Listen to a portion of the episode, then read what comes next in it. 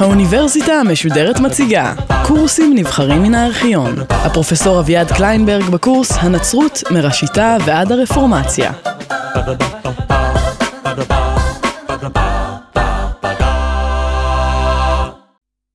בהרצאה הקודמת דיברתי על uh, ההתעוררות החברתית והדתית של המאות ה-11 וה-12, וסיימתי בתנועות אמינות העיקריות, הוולדנזים והקטרים. עוד נצטרך uh, בהמשך לדבר על התגובה של הכנסייה לאתגר שמציבות תנועות אמינות למרכז, לממסד. Uh, משום שהכנסייה מגדירה את עצמה במידה רבה על פי האתגר הזה, ועל פי האמצעים שהיא מוצאת לפתור את, את הבעיה הזאת. אני רוצה לדבר על uh, התפקיד החשוב יותר ויותר של uh, מריה במחשבה של uh, התקופה, וגם על השינוי המעניין והמהותי בדמותו של, uh, של ישו. ולצורך העניין, בשני העניינים האלה נצטרך לחזור קצת אחורה ולדבר על מה שהיה בעבר. הפולחן של מריה, שמקבל תנופה עצומה במאה ה-12, תנופה שמתבטאת בהופעה בכל מקום באירופה של כנסיות הנקראות נוטרדם, בהופעה של uh, פסלים חדשים, בהופעה של מזמורים לבתולה, בהופעה של uh, שירים המוקדשים, המוקדשים לה, uh, בעובדה שחלק גדול מן הפולחן עובר להיות פולחן לוקאלי של הגבירה המסוימת הזאת, נוטרדם דה פארי, אנשים נשבעים לא במריה של המקום השני, אלא במריה של העיר שלהם. המעבר הזה הוא, הוא מעבר מאוד מעניין, משום שבראשיתו של הסיפור בעצם איננו יודעים כמעט שום דבר על מריה. Uh, בכתבי הקודש uh, התפקיד שלה הוא מוגבל ביותר. אמנם uh, היא אמו של ישו, אבל בכמה ההזדמנויות המעטות שבהן יש ביניהן פגישה, הוא, הוא לפעמים אומר לה דברים מאוד לא יפים. באחת מההזדמנויות, למשל, היא מגיעה יחד עם אחיו לבקר אותו. אגב, עניין האחים הוא בעיה שהכנסייה הייתה צריכה להתמודד איתה. איך זה שיש לו לישו פתאום אחים? וההסבר הוא שאנשים היו דודנים שלו, מיני אחים מאומצים, כל אחד כיד הדמיון הטובה עליו. ובכן, במקום אחד כתוב שמריה והאחים של ישו הגיעו לבקר אותו, וכשאנשים מודיעים לו שאימו הגיעה לבקר אותו, הוא אומר, מי זה אמי ומי הם אחיי? אלה העושים את דבר אבי, אלו אמי ואחיי. כלומר, אין קשר מאוד הדוק בינו לבין אמו. אף על פי כן, ברור שיש איזשהו חסך בתוך העולם, בתוך הקוסמוס הדתי הנוצרי, שאין בו בעצם שום דמות נשית. בתוך העולם הפגאני, שבו רבות היו הדמויות הנשיות, החסך הזה מושלם על ידי ייחוס תפקיד הולך וגובר למריה, והמצאה של אלמנטים נוספים שישלימו את הדמות שלה. הביטוי החיצוני לזה נעשה בשנת 431, השנה שבה מוכרז שמריה, בקונסיל של אפסוס, שמריה הייתה תיאוטוקוס, אם האלוהים. כלומר, לא סתם אמו של ישו, אלא ממש אם האלוהים, מישהי שיש לה תפקיד חשוב ומרכזי בדרמה של הגאולה. במאה השישית מופיעה מופיע התפילה של האווה מריה, והיא תפילה שמקבלת חשיבות uh, מקבילה לתפילה של הפאטר נוסטר, תפילה אבינו שבשמיים, תפילה שאותה uh, נוסחה נותן uh, ישו עצמו.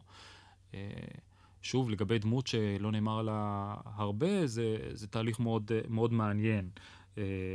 במאה ה-11, שבה אנחנו עוסקים, לאחר שנים רבות שבהן תפקידה של מריה היה יותר מוגבל, אמנם מופיעה כאם האלוהים, אבל נגיד ההופעות שלה באיקונוגרפיה הן מוגבלות, ההופעות שלה במזמורים הן מוגבלות, התפקיד הזה פתאום מתרחב.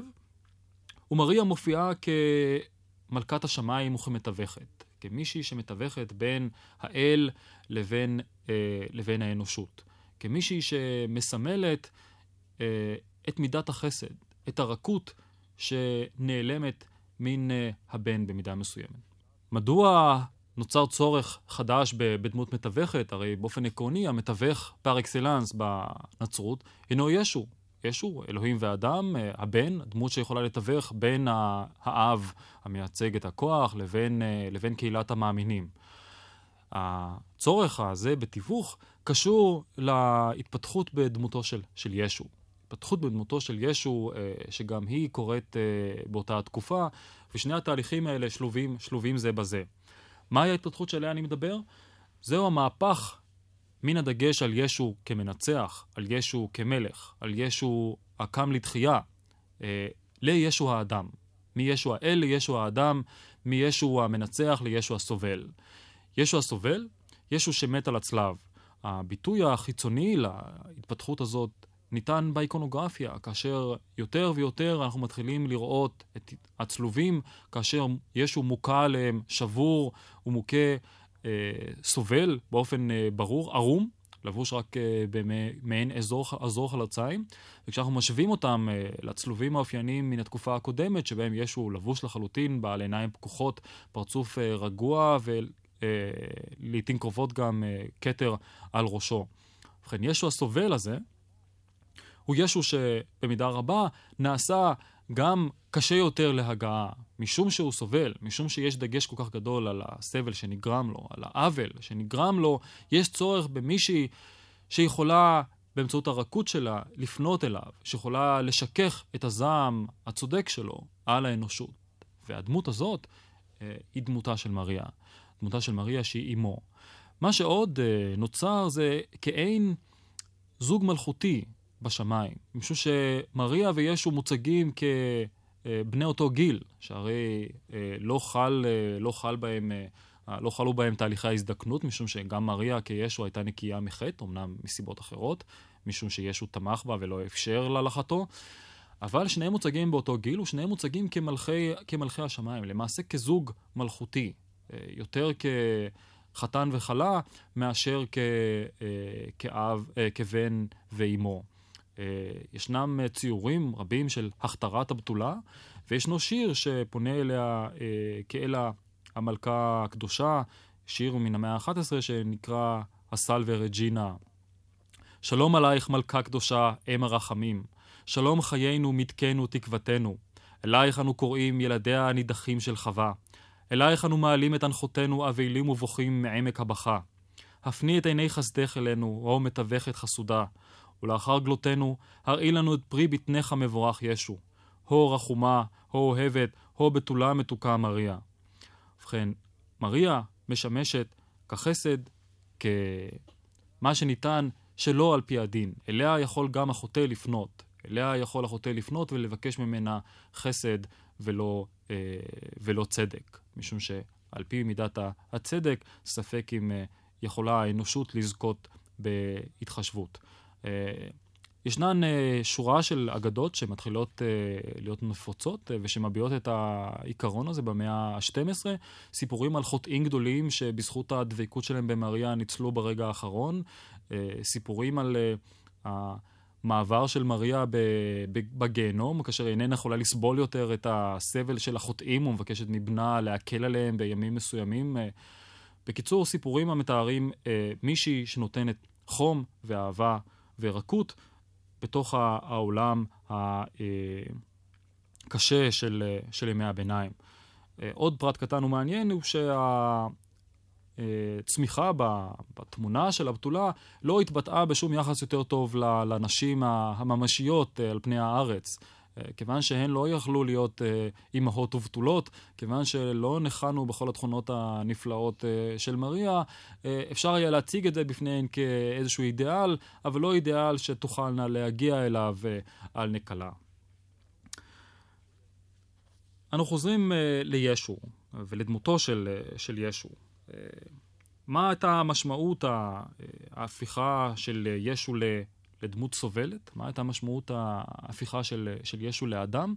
המשמעות הזאת הייתה אה, קשורה לתהליכים שדיברנו עליהם בהרצאה הקודמת, לתהליכים של החיקוי, לתהליכים של, אה, של הוויטה אפוסטוליקה. כלומר, כיוון שיש דגש על ישו האדם, אפשר להתחיל לדבר במונחים של פסיכולוגיה של האל, מונחים שהיו קודם לכן בלתי אפשריים. אפשר לנסות לחקות אותו אה, באופן ממשי וריאלי ולא באופן אה, סמלי. והאדם שקשור יותר מכל אולי, האדם והתנועה שקשורים יותר מכל אה, לתהליך הזה של חיקוי של ישו, של אימיטציו קריסטי, הוא אה, פרנציסקוס מאסיזי.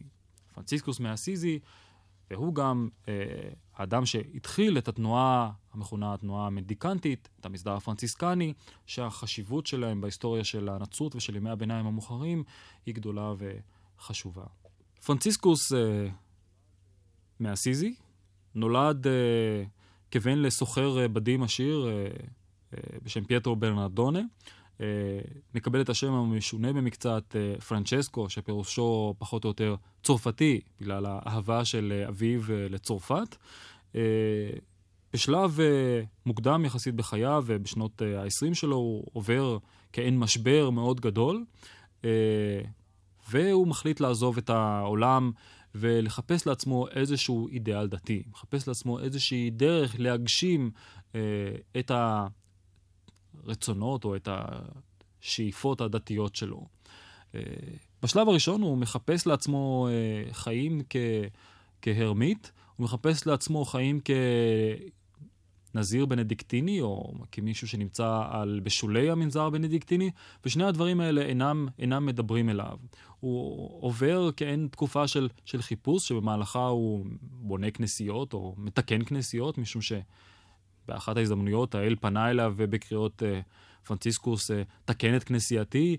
אה, פרנציסקוס מקבל את זה באופן מילולי, כלומר הוא הולך לתקן כנסיות, לא הולך לתקן את הכנסייה בה"א הידיעה, אבל באיזשהו שלב הוא, אה, הוא מהלך ומקשיב לדרשה, בדרשה הזאת הוא פתאום אה, שומע את הדברים שמתוך הברית החדשה על השליחה של השליחים על ידי ישו, שבהם הוא אומר להם לא לקחת שום צידה לדרך, והוא פתאום תופס שזהו העניין המרכזי, שזוהי הבשורה המרכזית מבחינתו, שהדרך שלו היא צריכה להיות א', דרך של חיקוי מילולי של ישו, וב', שהאלמנט הבסיסי בחיקוי הזה צריך להיות האלמנט של עוני. שהדבר החשוב ביותר בבשורה של ישו הינו ההיפטרות מכל הרכוש בעולם. היפטרות מן הרכוש בעולם. אין זה מקרי שהמדובר בבן של סוחר עשיר. אנחנו מדברים כאן על חברה הסובלת באופן קבוע מייסורי מצפון על ההצלחה שלה. בחברה שבה יחד עם הצבירה של ממון ונכסים, אנשים חשים שהאמירות המוקדמות אה, של הכנסייה אודות אה, הקשיים של העשיר להגיע למלכות השמיים, גורמים להם לקרע אה, מוסרי. איך אפשר להיות גם עשיר וגם להגיע אל מלכות השמיים? ובכן פרנציסקוס מציע איזושהי אנטיתזה לעולם החומרני והחומרי שבתוכו הוא נמצא. והוא מציע גם אידיאל של הליכה ממקום למקום והטפה. כלומר, נזירות מסוג אחר לחלוטין בעצם. נזירות המקבלת על עצמה תקנון, כאן לא מדובר במטיפים בודדים, אלא שאיננה נמצאת במקום אחד, שאיננה שרויה בין חומות המנזר ומגינה על עצמה משאר העולם. נזירות העוסקת בחזרה אל תוך הערים הגדולות ובניסיון לשנות את החברה. דיברתי על התהליכים האלה כחלק מן התנועות החוץ-כנסייתיות. פרנציסקוס הוא האדם המכניס את האידאל הזה אל תוך הכנסייה. בשנת 1209 הוא הולך בפני האפיפיור אינוקנטיוס השלישי עם החבורה הראשונית של חסידים, 12 איש במספר, והם מקבלים אישור בעל פה מן האפיפיור להקים מסדר חדש. מסדר חדש שפרנציסקוס קורא לו מסדר של האחים הקטנים. הוא רוצה להימנע מדימויים של אוטוריטה הוא לא רוצה להיקרא, להיקרא אב, הוא בוחר במכוון שלא להיות כהן, אלא נשאר בתור דיאקונוס, והוא מדגיש את האידיאלים של פשטות, של עוני ושל חיקוי המשיח. מהם הדברים שבהם אה, יש לחקות את המשיח? ובכן, ברור שהמשיח שאותו מחכה אה, פרנציסקוס הינו ישו האדם. העניין של אה, פרנציסקוס בשאלות של הלוגוס, או בשאלת תפקידו המדויק של ישו בהיררכיה השמימית, הוא, הוא מבוטל. יש לחקות את ישו האדם, ויש לחקות את ישו האדם הסובל. ישנו סיפור יפה, אמנם מאוחר יותר, אבל uh, שיכול ללמד אותנו משהו, על uh, כעין דרשה במעשים שמטיף uh, פרנציסקוס למזכירו, האח לאו. הוא שואל את האח לאו, מהי השמחה האמיתית? מהו העושר האמיתי? כשאח לאו איננו יודע מה התשובה, אומר לו פרנציסקוס, אם היו אומרים לי שכל האחים הפרנציסקנים חיים חיים קדושים וטהורים, לא זה היה העושר האמיתי. אילו היו אומרים לי שהאחים הפרנציסקנים מצליחים uh, להעביר את הכופרים על, ד, על דתם, לא זה היה העושר האמיתי. אם היו אומרים לי שהם עוברים ממקום למקום ומצליחים לרפא את החולים, לא זה היה העושר האמיתי. מהו העושר האמיתי? אילו היינו הולכים בליל חורף גשום ומושלג בדרך וחוזרים לכנסיית האם שלנו באסיזי, או היינו דופקים על הדלת ומבקשים להיכנס כי אנחנו קופאים מקור ורעבים, והשוער היה מסרב לפתוח לנו, אם היינו דופקים שוב והיה יוצא, מכה אותנו וחובט בנו ומשליך אותנו לתוך השלג, אם בתוך השלג, חבוטים וחבולים, לא היינו מאבדים את האהבה שלנו ואת הביטחון שלנו באל, זה היה העושר האמיתי. כי העושר האמיתי הינו חיקויו של ישו הצובל, חיקויו של ישו על הצלב. את כל שאר הדברים אנחנו מקבלים, את הדבר הזה אנחנו יכולים לתת משלנו. ובכן, זוהי כאין פילוסופיה של היעדר, פילוסופיה של הורדת דברים, פילוסופיה ששמה את הדגש על הימנעות מעניינים אה, שקשורים בעולם הזה, מהצלחה או מכוח. פרנציסקוס אוסר על תלמידיו לקבל משרות של בישופים, הוא אוסר על תלמידיו ללמוד, כי הוא מבין שכוח אה, של לימוד הוא דבר המביא לכוח ולגאווה, הוא אוסר על תלמידיו לצבור איזשהו רכוש, ובנוסף לכך, וכאן אה, אחד מהניגודים בין הנזירות הפרנציסקנית לבין הנזירות אה, מהמודל הבנדיקטיני ומחלקיו, הוא דורש מתלמידיו לחיות במצב של עוני קיבוצי, לא רק עוני פרטי. גם במסדר הבנדיקטיני, כל נזיר הוא עני, אין לו שום רכוש שהוא יכול לקרוא לו שלו. עליו המנזר יכול לקחת ממנו כל דבר, אין לו זכות להוריש רכוש. אבל במנזר הפרנציסקני, לפחות בימיו של פרנציסקוס, המנזר כולו הוא עני. אין למנזר שום רכוש, אין למסדר שום רכוש שהוא יכול לקרוא לו שלו. לכל היותר זכאים הנזירים לחיות במקומות השייכים לאנשים אחרים, הסובלים את נוכחותם בהם. לא זו בלבד שהמונים מצטרפים למסדר, ופרנציסקוס, מתוך uh, תיעוב לכל דבר הקשור בכוח, איננו דורש uh, טירונות ואיננו דורש שלבים uh, מדוקדקים. Uh, לא זו בלבד שאנשים רבים מצטרפים uh, למסדר, אלא ישנה תמיכה גדולה מאוד של אנשים מחוץ למסדר, אנשים שמוכנים לתמוך, אנשים שמוכנים אה, לשלם. ישנו למשל סיפור על כינוס גדול של האחים אה, באסיזי, 5,000 אה, אנשים. פרנציסקוס כדרכו, מתוך אה, חיקוי או מתוך קבלת הדרישה של אה, ישו שלא לדאוג למחר, איננו מכין ולא כלום. 5,000 איש באסיזי איננו מכין שום צידה, שום הכנה, כלום.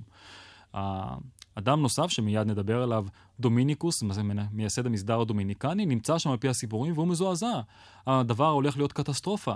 להפתעתו, אנשים מביאים כל כך הרבה ציוד, כל כך הרבה אוכל, כל כך הרבה אה, כסף לאחים, לא כדי לתת להם ישירות, אלא כדי לתמוך בהם, שלא זו בלבד שיש מספיק לאחים, אלא יש עוד מספיק גם לאחרים. המסר הזה נתפס על ידי דומיניקוס, וגם הוא מכניס את האלמנטים של העוני אל התנועה שלו. מי היה דומיניקוס? דומיניקוס היה, או דומינגו דה גוזמן, איש כנסייה ספרדי, המגיע לצרפת יחד עם הבישוף שלו, נמצא באזור של טולוז, אזור המלא במינים קטרים, והוא מזהה שם קבוצה של אחים ציסטרסיאנזים שמגיעים על מנת להעביר את המינים על, על דתם. אבל האחים האלה לבושים במחלצות, הם רוכבים על סוסים, הם חיים בתוך עולם אחר לחלוטין, ואינם יכולים להתחרות עם הפרפקטים, עם השלמים הקטריים, החיים חיים סגפניים וחיים של התנזרות. דומיניקוס מבין שהדרך, הדרך להילחם באמינות, חייבת להיות מתוך קבלת חלק מעקרונות התנועות המיניות. כלומר, מתוך קבלת חלק מן התפיסה של אבית האפוסטוליקה. מתוך זה שגם על הלוחמים באמינות לאמץ לעצמם חלק מהמנהגים החיצוניים, כלומר הימנעות מן העושר, הימנעות מן הכוח, הימנעות מן השררה, והטפה מתוך איזושהי עמדה של קדושה אישית. מתוך איזושהי עמדה של קדושה אישית, תפיסה שהיא דומה לתפיסתו של פרנציסקוס. לאחר הסיפור על uh, המפגש בין uh, דומיניקוס לפרנציסקוס, מכניס דומיניקוס ביתר שאת לתוך המסדר שלו גם כן את האלמנט של העוני. שני המסדרים מוכנים, מכונים המסדרים המנדיקנטיים, מן השורש הלטיני מנדיקרה שפירושו לקבץ. הם הנזירים הקבצנים משום שאין להם רכוש השייך להם, אינם יכולים לצבור למחר, והם משיגים את מחייתם מקיבוץ נדבות או מעבודה. המסדרים המנדיקנטיים עוסקים במיסיון, עוסקים בהטפה, והם אחראים במידה רבה למהפכה החשובה, אה, ב, אם נקרא לזה כך, בקומוניקציה של הכנסייה במאה ה-13. משום שההטפה הופכת להיות אלמנט מרכזי ומוסדר בשני המסדרים האלה. השם הרשמי של הדומיניקנים הוא האחים הדרשנים, האחים המטיפים. אה, ההטפה הופכת להיות אלמנט מרכזי. עד אז אה, מי שהטיף היו הבישופים, והבישופים באופן ברור לא מילאו את, המס... את המשימה עד הסוף. ההכשרה שלהם לא הובילה אותם לסוג כזה של עיסוק, והם היו שקועים יותר מדי בעניינים הלוקאליים של הקהילות שלהם. המסדרים החדשים של אנשים שיש להם יומרות לשלמות אישית, של אנשים שמטרתם היא להפוך את העולם, להיכנס לתוך העולם ולשמש בו כעין agent provocateur. האנשים האלה נאלצים גם לקבל איזה שהם אלמנטים מן העולם. משום שאם אתה רוצה לשכנע אנשים, בדיוק כפי שרצה דומיניקוס לשכנע את המינים הקטרים להפוך להיות אורתודוקסים, אתה צריך לקבל חלק מן האלמנטים שהאנשים האלה נותנים. אם אתה רוצה להטיף לאנשים ולוודא שהם לא נרדמים בזמן שאתה מטיף להם, אתה צריך ללמוד משהו על הרטוריקה של הטפה בפני קהל גדול. אתה לומד להטיף בשפת המקור, אתה לומד לשלב בסיפורים שלך מיני סיפורים עממיים, שאתה אמנם מטה אותם לצרכיך, אבל שמטרתם היא לגרום לאנשים לקבל את המסר, לקבל את המסר בצורה פשוטה. התהליך הזה, בקרב שני המסדרים המנדיקנטיים, ובקרב המסדרים המנדיקנטיים הנוספים שנוצרו במהלך המאה ה-13, והחשובים בהם הם הכרמליטים והאוגוסטינים, התהליך הזה מביא לפריצה גדולה של רעיונות עממיים אל תוך הדת המרכזית, או אל תוך הדת העילית של הכנסייה הקתולית. באופן עקרוני, אה, הכנסייה מעולם לא הייתה מנותקת לחלוטין אה, מאלמנטים עממיים. אה, אף פעם לא היה בה אותו ניתוק שקיים למשל בסין, כאשר התיאוריות הקונפוציאניות דורשות מן, החכם הקונפוציאני לא להתערב בענייני האמונות העממיות, לא לפרש אותנו, לא להסביר אותנו, לא להעניק להם רציונליזציה, אלא לקוד קידה בנימוס ולהמשיך הלאה בדרכו. בכנסייה הקתולית אין אף פעם תהליך כזה, אלא תמיד יש תהליך של קבלה ועיבוד. אלא שאף פעם לא היה תהליך של קבלה כל כך מסיבית של רעיונות עממיים כמו במאה ה-13. אף פעם לא היה תהליך של ניסיון לקבל מן העולם ולשנות אותו בעת ובעונה אחת, כמו במסדרים המנדיקנטיים.